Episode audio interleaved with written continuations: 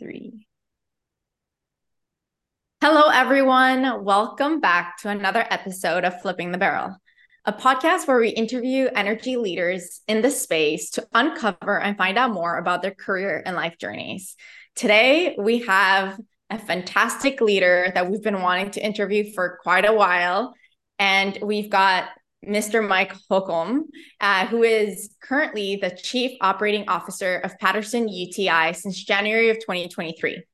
Mike joined Patterson UTI in February of 1998. That can just tell you how long he's been around in the industry and his wealth of knowledge. He came through the acquisition of Robertson Onshore Drilling Company, and since that time has served numerous operational management roles, including as president of Patterson UTI Drilling Company. Mike holds a Bachelor of Science degree in business management from LeTourneau University. We've gone to know Mike off camera and off air, and he's just such a wonderful leader, someone that truly cares about his people. And you will see it in this interview. And so, Mike, thank you so much for sharing your day with us today and for sharing your story. I, I really appreciate the opportunity and hats off to you guys for the work that you're doing. Um, really appreciate the highlight on the people of the industry. Uh, I've got a lot of passion around that.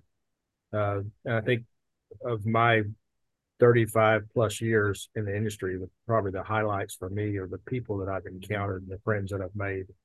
Um, you know, and, and continuing to do that today. So look, look forward to spending some time chatting with you. Well, I'm so glad that you addressed that, Mike, because that's exactly why we started this podcast, because we ourselves have been so impacted by the incredible people like you um, in the industry uh, and just the incredible things that they've been able to give to the world. And we just felt like, you know, those voices need to be heard. Um, so let's jump into who you are, where you grew up. And we know that you're from Shreveport, Louisiana, which I know, of course, everybody now is like, oh yeah, he definitely gonna work in the oil field. He's Shreveport, Louisiana, and you're they probably assuming your dad worked in the oil field, but actually, um, your father worked in the drywall business, um, but your grandfather had a career in the oil field uh, working on a rig, um, which at a young age, it really inspired you, the stories that he told you, uh, and it kind of got you interested. Um, but you ultimately decided to pursue a career in teaching. Uh, but to finance your education, you thought, you know what, I'm going to take a rig job because they pay well and uh, I'll finance my degree. Um, and it was during this time that you really discovered what the oil field was about. Like you said, the incredible community, the wonderful people, the hardworking individuals, and it really aligned with your values. Can you elaborate on your childhood experience, you know, with your grandfather, and also how this journey shaped you into the person that you are today? Yeah, yeah, and and I guess growing up, I didn't think that maybe that I was blessed because I had parents that expected you to work hard. Uh, and if I if I look back on life lessons, uh, most of them always involved work. You know, we didn't uh, we didn't have allowances. If you needed money, you had to earn it. Um, we obviously we had food and we had shelter and we had all the necessities. But but if you wanted anything extra, then then we were taught early, my brother and I, that that you know you could work for it, or you could decide not to have it. And I you know I think back and as as I've gotten older and I now that I have grandchildren, I probably pay more attention to the values that my parents instilled uh, than I did when I was raising my own kids. You know, I look back and I think you lose sight of that, and then as you go through life, it's just it starts to connect uh, why that was so important. You know, and m- my brother and I, we were encouraged. Uh, we had a hay hauling business. Uh, my family was we had a a hay business. We would bale hay during the day, and then would haul hay at night. And it's interesting. There's there's one uh, person that I went to high school that that hauled hay with us. We played football together, and he still works for me today. He's a rig manager for us in West Texas. So I've I've been working with this guy for for 50 years, and uh, so he and I are still close. And and he's a he's a great leader. And, and I run into people in class that have run across him out in the oil field or work on his rig, and they they always say, "Hey, Carl Wayne says he taught you everything you know." Well, he taught me a lot. he really did. But you know, and I think for me, that's really a favorite time. I look back at at some of the childhood friends that I had that ended up in this industry, and we've gone through a lot of life together, and we remain friends today. And then I've had the blessing of working still with a handful of people all these years later. So. Thank you for sharing, Mike. It just truly shows um, just even the fact that you have relationships still after 50 years, just the kind of person you are, and the fact that you always put people at the core of your business and uh, of your leadership style. And so, to your point on speaking about your childhood and your mother, you, you spoke to us about the significance and influence that she had on both you and your brother. And you mentioned she's one of your greatest inspirations you know she was a single mother for a few for a period of time and she tirelessly just worked extremely hard for a better future for your brother and yourself and can you tell us a little bit further of the impact that your mother has had on you but also how you use that into your career and making your career successful with just the work ethic that she taught you you know, I, number one, she was the hardest working person that I've ever known uh, mentally the toughest. She had a lot of, you know, I mentioned when I was visiting with you earlier, uh, we lost my brother when he was 25 years old. I was 24. Uh, watching her go through that, uh, and then a lot of serious health issues, but never once did she ever complain, and she never had pity on herself. You know, and, and growing up in that environment, um, she just she always treated us like we could do anything that we set our minds to. That was her expectation. She didn't give a lot of instructions on how to do something. She expected us to figure it out.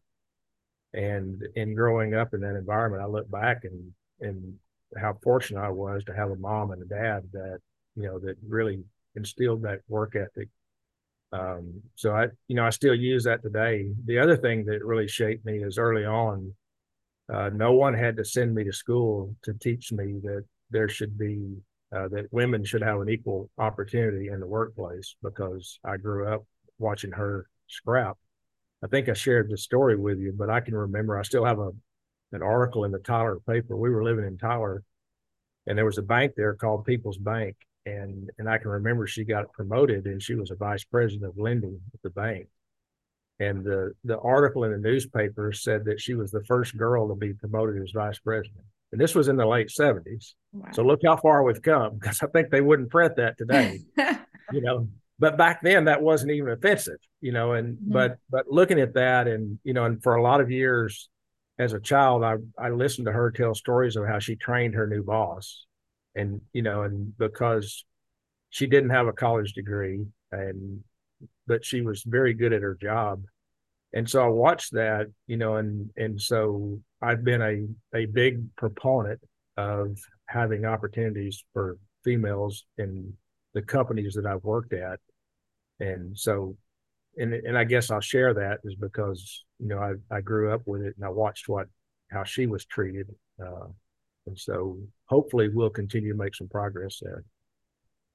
Wow, it's incredible just you uh, reflecting on that story with your mom and the impact that she had has in your life and how what's very different about you is you saw that and you utilize it in today and in the workforce today and how you are as a person. There's a lot of opportunities people meet people or they have people in their lives but do they utilize really what they learn and do they then act on it? And you act on it and you really do want that to happen and, and you you have seen it with your mom. And i think that that's really incredible that for one that during that time she was able to do that. And for two for you to really understand that that how important that was for her. So thank you for sharing. Um, a lot of times during our life, we can run into people that really change our trajectory. Um, you shared with us a time where you were working as a rig manager um, and you never finished um, schooling at the time. And you randomly ran into the owner of the company um, to your surprise, and he remembered you and he remembered your application and he pulled you aside and wanted to talk to you about you know why didn't you why didn't you finish? And what can we do to uh, to make a difference now for you in your life? Um, can you tell us about this encounter and kind of how it impacted you and what happened afterwards? Yes I'll, I'll if you'll give me a minute i'll i'll be quick but i'll share the story. I had been promoted to a rig manager and uh, i got a phone call and one of my buddies who was he back then he was about my age now and he was he was on one of these truck mounted rigs. So it's built like a workover rig. And he was moving it down the road and he broke down on the side of the road.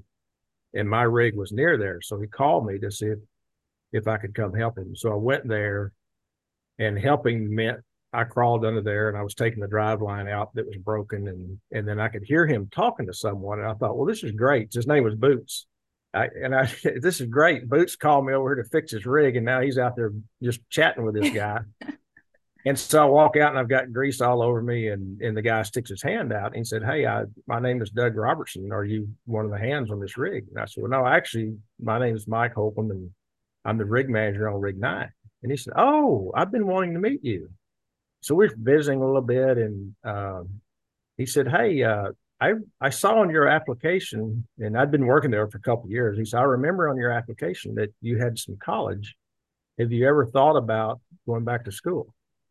You know, and I made a comment like, you know, I've got a wife and two kids at home, and I work seven days a week. We didn't have relief back then; you just worked every day. Mm-hmm. And I said, I'm not sure uh, how that's going to work for me. And he said, Well, you should if you figure it out there's that word again if you figure this out let me know i might can help and so i went back to the rig and you know and i ended up i had he gave me his card and so i called my wife and told her the story and she said well you need to you need to figure this out and so i started researching and this is when some of the adult education you know alternative education this was before the internet uh, you didn't have online classes but LeTourneau University had a you could get a business degree.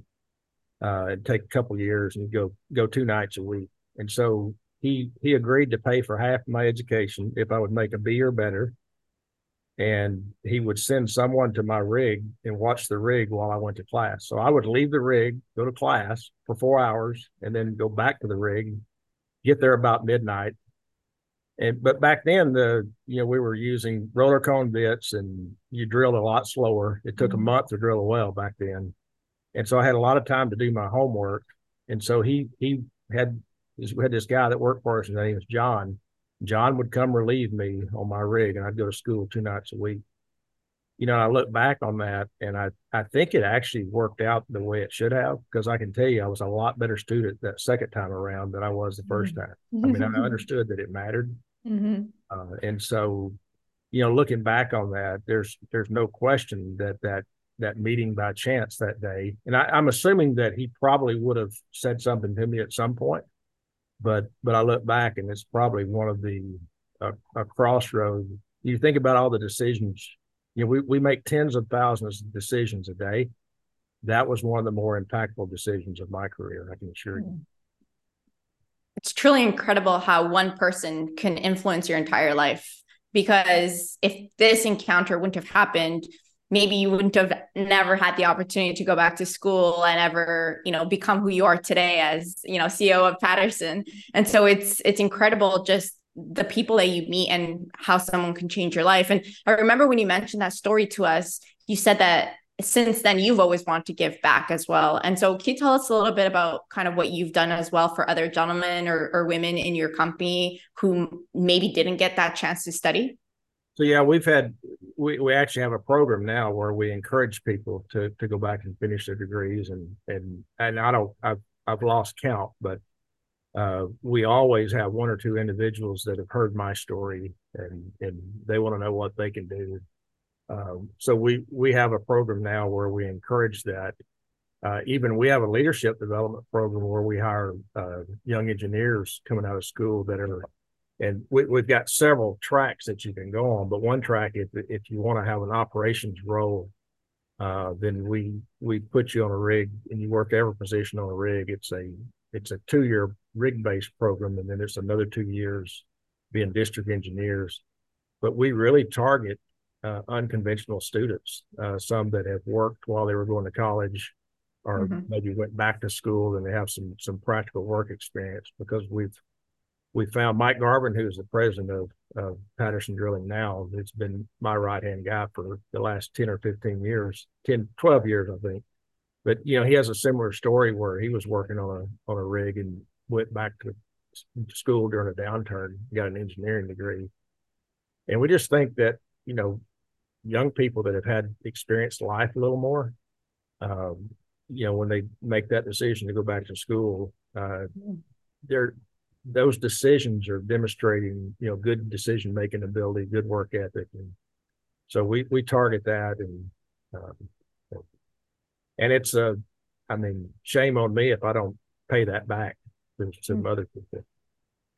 I do think that when you go back to school and you're a little bit older, you do definitely realize the commitment and you realize, you know, the other people around you, the success that they've had who have that have, have a degree that you might be pursuing. So I think you do have a different mindset for sure um, when you go when you when you attend schooling either the second time or when you're a little bit older than right out of high school. Um, you know, let's talk about leadership because you're very passionate about this topic. Um, I think it's funny. You even said that you would want to uh, write a book titled Leadership for Dummies, which is, if it's not out there yet, maybe Mike will write it. Um, but what I find very interesting about this is there's a lot of people that think like leaders can be, um, it can be leadership can be learned, or you know, are they born leaders? You know, what's your perspective, and also what advice? Like, how do you, how does you know, you're passionate about it, but how does one um, get the skill set that's needed, or what do you think is a good leadership style? Well, so you had a, a few questions packed yes. in. You're not born with it. Um, you're born with DNA, and I think I think some people are more blessed than others in that category. I, I would be on the less blessed, other than. um, but in, in, my mind, when you're born, you've got natural instincts. Um, you know, a young baby learns that he needs to feed himself. Uh, he doesn't even know how to cry. The doctor has to swat him on the rear end to make him cry to clean his lungs out. So that's not even natural. But mm-hmm. then very quickly they learn to cry if they want something. And uh, sometimes we've got, we've got grown people that still cry. We, maybe I do that some too. But but I think from there it's all about development. You know, so you're born with natural instincts, and then obviously people have, some people have amazing minds some people have amazing passions. Everybody has different strengths that you're but but it really starts from a development standpoint. And so i benefited from having parents that understood hard work and and high character people that that treated people right and treated people fairly and expected the same. So i was raised that way that lends itself pretty good to leadership. But here at Patterson, we've we've got some really good leadership development programs from frontline leaders. Because I look back and and when you when you hire young people into the workforce, um, you're just taking a chance on what their experiences have been. And a lot of times it's it's been uh, they played sports and they had a coach. And and no offense to the coaching profession, but just because you're a really good coach does not mean you're a good leader and you're not teaching leadership. You just bark at people and blow a whistle and make them do it, or they're off the team. So that doesn't really work. Um, you know, military's got some good leadership training. Uh, you know, in, in Boy Scouts, and and for me, I was really involved in FFA. There's really good leadership training there. But but if you're a company the size of, of Patterson or the company that we work or for, you really have to control your own destiny. So we've got some frontline leadership that, and it's built around high character individuals. Uh, we really teach the, our company core values in this leadership, and it, and it's all built on a trust model. And then there's there's a coaching model for frontline leaders of how do you get people to do what you ask them to do, and it's really you set a clear you build trust, be a person of high character, and then you set a clear expectation of what you want. Uh, you provide feedback on how it's going, and then there's accountability along with it. And if you if you can complete those three tasks, it's pretty straightforward for a frontline leader. And I think that model works as you move up through the ranks. And so it's a, you know, I think you know, just being a person and and trust is the absolute foundation. If people trust you, then they'll do a lot for you. I don't know if so I Mike, questions or not, but no, you answered it perfectly. And so we're waiting for Leadership for Dummies, which will be coming out soon. no pressure. Um, but on that topic of leadership, you know, you shared a, a powerful statement when we first interviewed you off air. And you said, if you do not care about your people, you should simply not be a leader. And, you know, we we totally agree and resonate with this. And, you know, to your point, there's a lot of managers and people in, in positions of you know leadership but doesn't necessarily mean that they're true leaders just because you have a title. And you mentioned you had this story where a team member of yours one of the managers working for you came for you seeking guidance and he wanted the secret recipe of how does mike get people to follow him? How does mike get people to do things for that for him? Because he had noticed just how how your team really truly wanted to help you in any way shape or form or go above and beyond for you. And he wanted that for for his team. And so he went to you of like give me the magic recipe. And you said that at the end of the day is they know that you love them. And you know when you mentioned that I, I was like wow you know i've never heard anybody say that. And so can you elaborate a little bit maybe on that story and what you mean by your team needs to know that you love them yeah, this guy, Harvin Jordan, he still works for me today. And uh, we had him, he's in a leadership development role. We, he was a rig manager for us, did a phenomenal job. Uh, and so we identified him as a you know high potential employee, brought him to Houston, put him into development. And, I think early on, and, and Harvin's this way anyway. He's, he's very smart. He's valedictorian of a, a very large high school. Uh, so smart, smart guy. And he he writes everything down. And so he came in my office and he was going to because he had been out doing audits and quality audits for us. And he came back and he said, you know, I've been all over I've been all over the country and everywhere I go, people ask about you. And he said, these these guys will do anything for you. He said, what is it about that? And I just like, well, it's simple. They know I love them. and he just looked at me real strange. He said, "What?" I said, "They know I love them, Harvin. It's it's not hard. This is this is the whole concept of the leadership for dummies. If you're if you're a person of high character that, that can be trusted, and if you care about your people, they will do anything for you. I mean anything. And it really is that simple. But you can't betray that. You know, you've got to be trustworthy and you've got to really care. And and I can remember when Mr. Patterson retired in 2006 and I moved to West Texas and we had some leadership training. We had some coaches, and and I I thought it was strange. And and back then I still didn't have it all figured out. But but people would say they would be talking about me. And I walk in the room, and they would say things, and it almost it almost bothered me. They would say, "Well, he leads with his heart," and I was like, well, "What does that even mean?" You know, like you mean I've just got my feelings on my sleeve or what? You know, and and because uh, this is this is the drilling business, right? What do you? And then I I guess I just didn't understand that maybe that was a different way of doing things. And so one of the things that I think over time that I'm proud of is that within our company, we do have compassionate leaders that care about their people. And when people are in need, there's a there's a long line of people ready to live. And I think the industry is more that way than probably people realize. I think, you know, I, have made a couple comments in the past that you know, the oil field has too many bosses and not enough leaders. Hmm. And I think we're changing that ratio over time. I actually think that most companies that I'm familiar with are doing a really good job at developing leadership. And, and if you're compassionate about people, it, they they see that and they recognize it. Yeah, I would have to say and align with what you're saying, Mike, because you know, with the age of social media and everybody wanting that clear transparency and to understand their leaders, that's going to be a requirement. You know, empathy is going to be key in any leader. And if they don't have it, I think it's going to be a struggle. But there is a, a thing to this though that I, I would find more difficult for somebody like yourself who everybody does love love you and they know that you love them back. And then but you know, with the industry, there's a lot of downturns and it's very like, especially in the rig industry. I mean, I remember seeing all those rigs stacked um, when we had that massive downturn and, you know, West Texas was just like, you didn't even know if it was going to survive. Um, and you, I mean, at the time, you have to lay people off.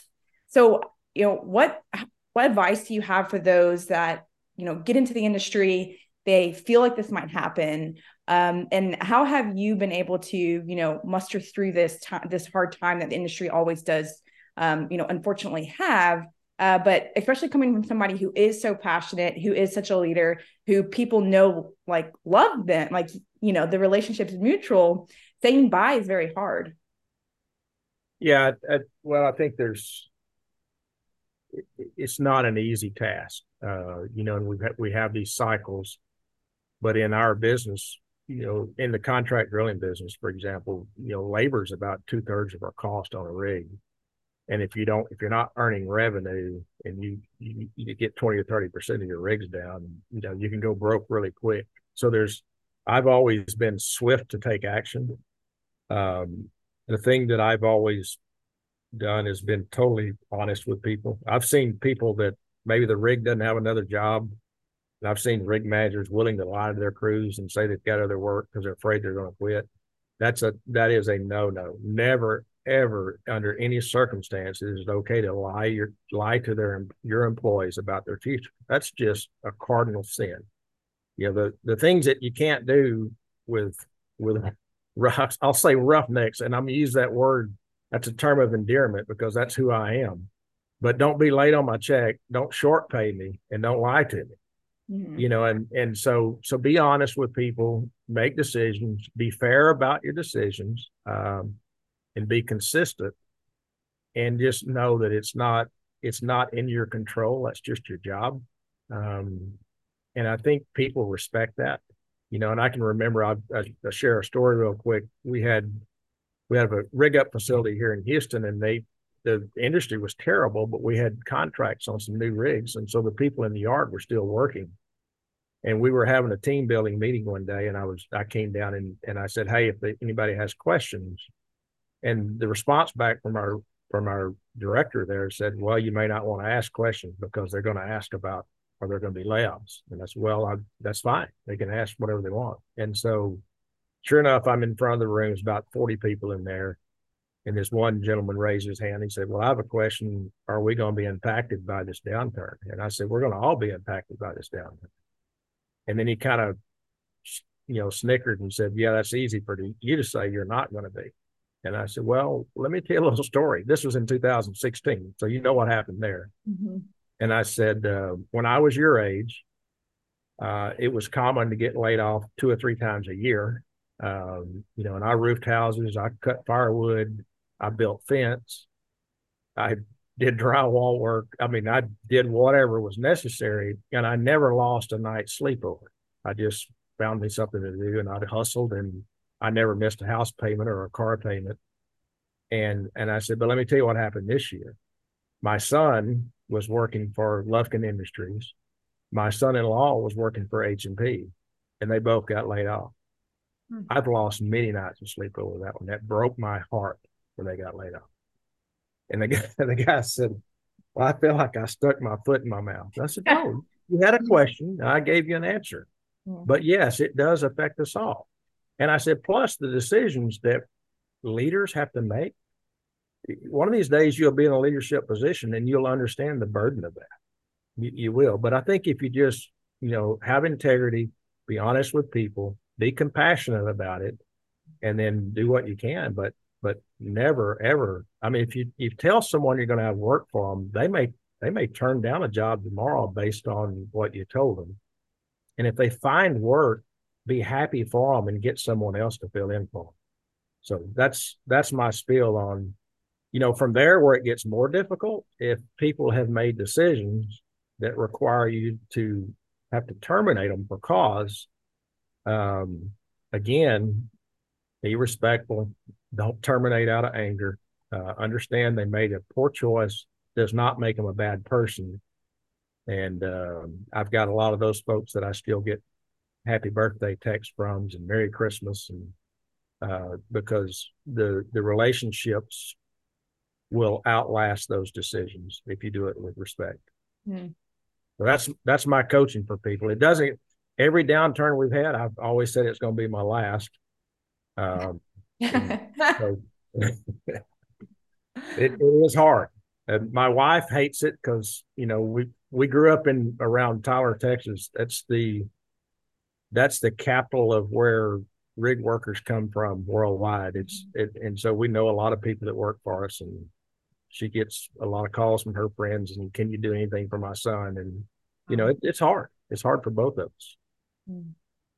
I really like that you shared that story and truly just transparent about the situations that have happened and you're right the oil and gas industry is is cyclical and we all just have to be prepared for it and i really enjoyed that you mentioned about don't lie to your people be very transparent, integrity, honesty, because at the end of the day, you will have an upcycle and you will have to hire most of the people that you laid off. it, it is what it is. It, we've seen it. We, lay off and we have to hire back. And to your point, it's how they got laid off and how that message came across and that empathy from that leader that will determine whether they want to come work with you again or not. So it's I really like that you shared that because it does come around and uh you know, it's very important to keep those relationships no matter you know what happened whether it was a termination or a layoff um, so thank you for sharing that i think it's super important for the people in this industry to hear that and you know we had another question on mentorship this is something that a lot of you know people ask uh, ask leaders about. Um, I'm sure throughout your 30 plus year career, you've had several mentors or even sponsors within a company. Um, in order to advance, I think it's crucial to have a mentor, just somebody that you can learn from. Can you share a little bit about the importance of mentorship and maybe for those who have no idea how to get a mentor, how do they come about finding one? So, what I would, if if there's some young people that are going to ultimately watch this interview, the, the thing that I would encourage people to do is you decide who you would like to be a mentor. And and and it can be very informal. There doesn't have to be a program to have a mentor. But you you you watch people and you see everywhere you work, there's people that you look up to and you think, wow, this person does a great job. This person high character. And just start spending time with them, create opportunities, and then say, hey, look, there's things that I would like to bounce off of you from time to time. And I'm not going to be a big burden on you, but I would like for you to mentor me on things. And if you if you if you pick the people, I promise you they will be willing to do that. Uh, because it's it it's encouraging for leaders for someone to ask. Um, you know, and and so I'm to me, that's part of active leadership. Uh, is you're looking for opportunities uh, for you leaders out there. Look for opportunities for people that are hungry, that work hard, and that have high character, and and spend time with them and mentor them. And, and like I say, it's not a, you know, meeting every other Thursday, formal lunch and all that. It's just it's just look for coaching moments with your people, and then for folks that want to learn, identify those that you believe are good leaders and spend time with them. They'll be happy to spend time with you. I um I have to agree, and I think Marcel and I both have the same perception on or perspective on that. Um, you know, we've gone to people and asked, and then people have, you know, came to us and asked, and it's the same thing, the same feeling. It's it's a it's like a wow, you want me to help mentor you? Yes, of course, you know, but at the same time, it I do think that it's a take and give. Like you can't just constantly be asking without really understanding, you know, what the request is, or your mentor needs to understand too, you know, what what do you want out of this, both of you. Um, but I I think that finding and identifying what you like in somebody is important and somebody just setting you up with a mentor sometimes is not always the best the best way to yeah go. yeah no i think for, and for me if if you want to be mentored just remember it's not a shortcut Mm-hmm. It's, it's to improve quality. It doesn't get you there any faster. Mm-hmm. But but really, it, it's it's to develop skills that will take you there. But but a, a lot of times where I've seen mentor programs fall is they think that's you know I'm gonna I'm gonna put my I'm gonna latch onto this guy and he's gonna get me to the top and that's not what mm-hmm. it's about. Mm-hmm. It, and if you're not really trying to to better yourself, then don't ask for a mentor. No, I'm very glad you shared that because I've seen that as well. Um, so I think it's it's something that people need to be aware of, and it's not it's not a direction to the top just because you've got some executive that's going to mentor you. You know, um, so thank you, thank you, Mike, for. I, I mentioned this this leadership development program that we have for people that want to be in operations. You know, they're out there and they're working in a rig position in the summers. And and I have a I have a strong belief that if you want to lead roughneck someday you need to be one. Mm-hmm. and you need to understand because you're going to get a call in the middle of the night and they're saying you're not going to believe what they did. And then you're going to want to say well why would they do that? And if you've been there you don't have to ask that question because you understand all the variables and all the factors that would cause someone to make those decisions.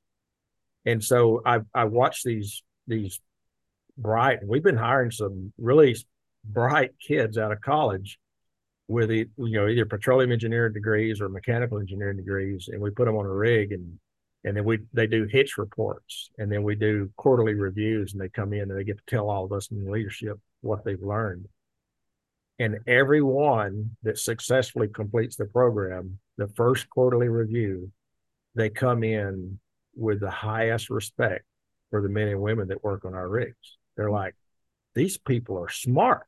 and then they start saying, like, I started asking why, you know, they didn't go to college. And, and he said, I found out they just didn't have the opportunity to go to college, but they're as smart as I am. You know, in that respect, uh, you know, you can't, you can't shortcut that. And so I think, you know, whether you're looking for mentors or programs to be involved in, um, don't, don't look for a fast track to mm-hmm. success. It's not sustainable. No, I thank you for sharing. Um, to end, Mike, what we really like to ask you is, you know, looking back on your career, which you actually just gave some really great advice. So that kind of tied into this question, though.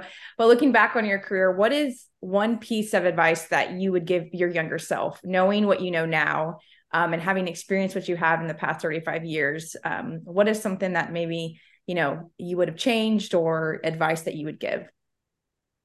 So I guess for number one, for me personally, um, was to do a better job with work life balance. And part of that, I think, was the timing of my career. Uh, you know, the oil field was not in a good place. And when I started, and so I just worked all the time and I missed a lot of things uh, when my my kids were uh, babies, if you will. And then, and I had really, I, I got got it figured out when when Patterson UTI or when Patterson bought us at Robertson Onshore, I got really close with Glenn Patterson. And uh, he was big on making sure you had time to spend with your family. And he really pushed. And I can remember I would ask him permission to, I would say, Hey, my kids were involved in showing livestock. And I'd say, I got a stock show going up. Is it, is it all right if I go? And his answer was the exact same thing every time. He said, if you can't go do that, you don't have much of a job. And that, he said that every time I ever, and I just basically, I knew the answer, but out of courtesy, I'd give him heads up that I was going to be gone. You know, and and and really, I, I look back now, and so now I've got five beautiful grandchildren, and I've spent more time with them uh, when they're in diapers. I change more of my grandchildren diapers than I did my own children. I can assure you.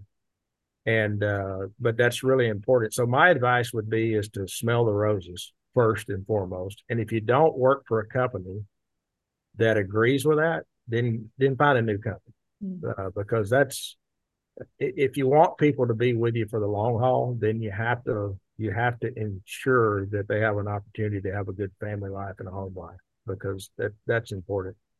From there, just some little things on leadership. Um, I've had uh, I've my natural tendencies to be a, a bit passive aggressive. And so I would just tolerate things until I got angry. And then I'd react uh, when I was a frontline leader. And a lot of people, they used to call me Boom Boom. And, and people say, Why are you calling Boom Boom? I said, Just wait around a little while, you'll see. he'll explode on you. It doesn't last long. It could, you know, and and so I've and I've I've been working on that. That's been a work in progress. I still don't have a lot of patience. Um, I still struggle with self control but you know i've certainly matured in that and so i think one thing that i would encourage young leaders is to really look in the mirror and eh, every day just look in the mirror. I, I tell a story when i'm in a leadership class when i'm shaving in the morning i look in the mirror and i ask myself a question would i work for you? And there's been a lot of days that i said no. And so i have to go back to the office and i have to maybe apologize to somebody or make it right. And that doesn't correct the issue, but it does keep you grounded because I promise you, your people are asking that question every day when they see you.